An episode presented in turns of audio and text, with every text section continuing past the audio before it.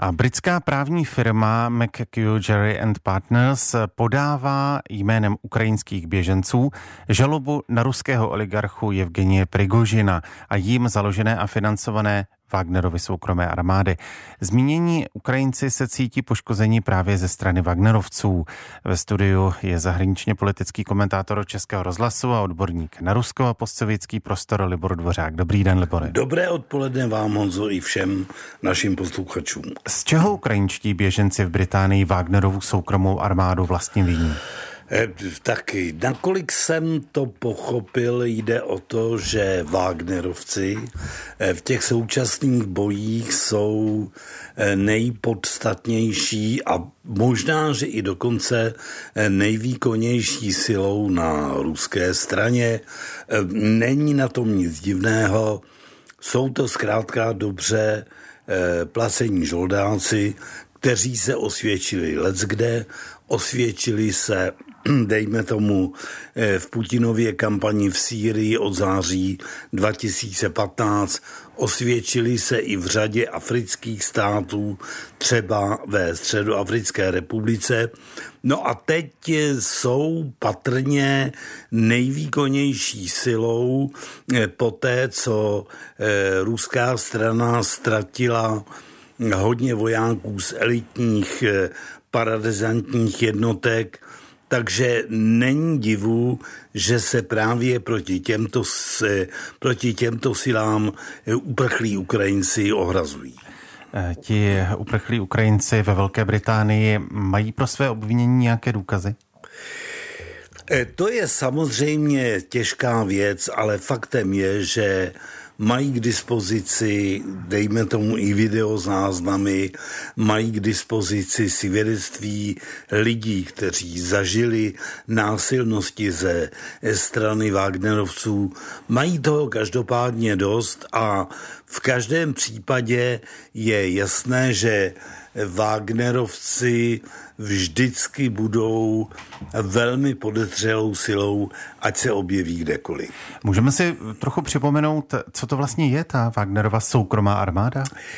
I to je velice zajímavá věc, jen ono je to tak, že vlastně ty jednotky vznikly eh, v roce 2014, tedy během už té úvodní okupace, nebo chcete-li anexe Krymu a Donbasu a právě v téhle době vznikly jednotky, jimž velí eh, jistý plukovník Zubkov, ale vznikly právě péčí Evgenie eh, Prigožina.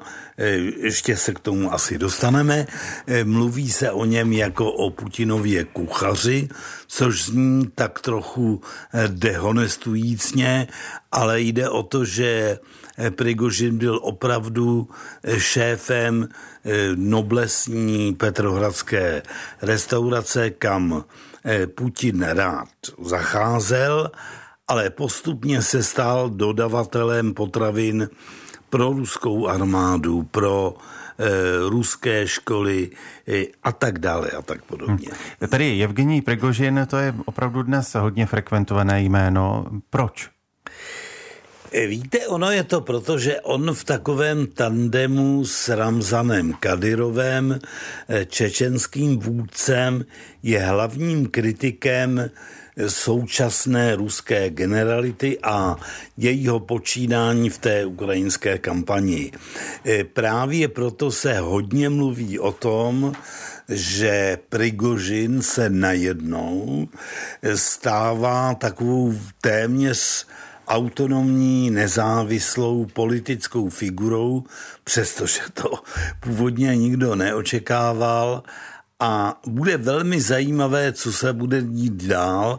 Já nemám příliš rád spekulace o Eh, Putinově chatrném zdraví, ale kdyby se náhodou potvrdili, mohlo by se stát, že by právě Evgení Prigožin s Ramzanem Kadyrovem mohli být těmi, kteří by Putina z ničeho nic eh, v čele ruského státu nahradili. Není to příliš pravděpodobné, ale stát by se to mohlo.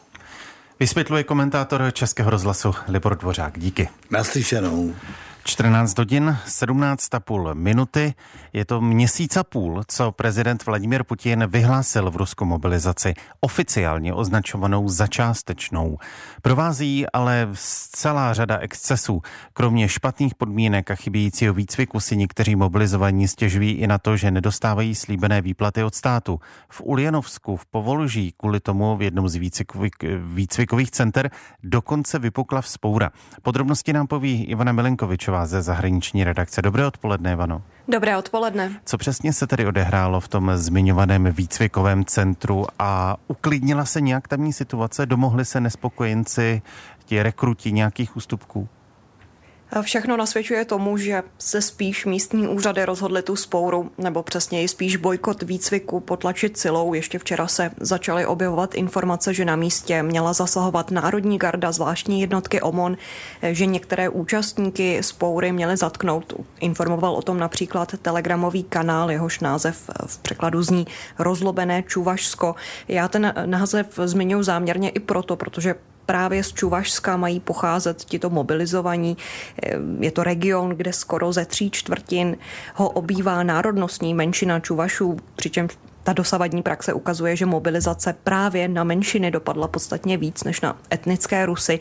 Nicméně impulzem k té vzpouře v tomto případě eh, nebylo to, jakého původu jsou tedy dotyční, ale to, že nedostali avizované výplaty, které mobilizovaným slíbil Kreml, konkrétně jde v přepočtu o skoro 80 tisíc korun měsíčně a ti dotyční se bouřili nikoliv tedy proto, že mají bojovat na Ukrajině, ale protože nedostali tuhle sumu.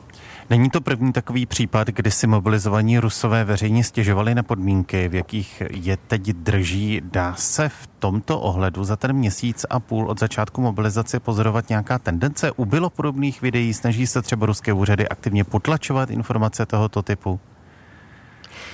Pokud se o to nějak aktivně snaží, tak nemoc úspěšně zprávy tohoto druhu se i dál objevují a to poměrně hojně. Od začátku mobilizace jsou to nejméně desítky takových videí. U této konkrétní spoury v Uljanovsku se ruskojazyčné službě BBC podařilo ověřit eh, pravost záběrů.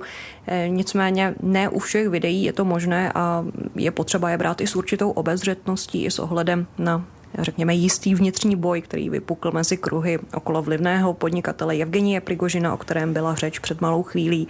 A na straně druhé ministerstvem obrany Prigožin eh, a na něj napojené struktury se snaží prezentovat jako efektivnější než regulární armáda. A jak upozornili někteří nezávislí ruští novináři, tak třeba na jednom z hojně sdílených videí z počátku mobilizace, kde byly desítky, možná stovky odvedenců se zbraněmi, rozezlení vedle vlaku, eh, že je údajně nechal uprostřed ničeho, že mají staré zbraně a podobně, tak eh, při bližším proskoumání videa se ukázalo, že při nejmenším jeden z těch mužů na sobě měl přímo insignie Wagnerovců. Minulý týden ruský ministr obrany Sergej Šojgu veřejně prezidentu Putinovi oznámil, že mobilizace oficiálně částečná, tak byla dokončena. Do ruské armády bylo povolených avizovaných 300 tisíc mužů.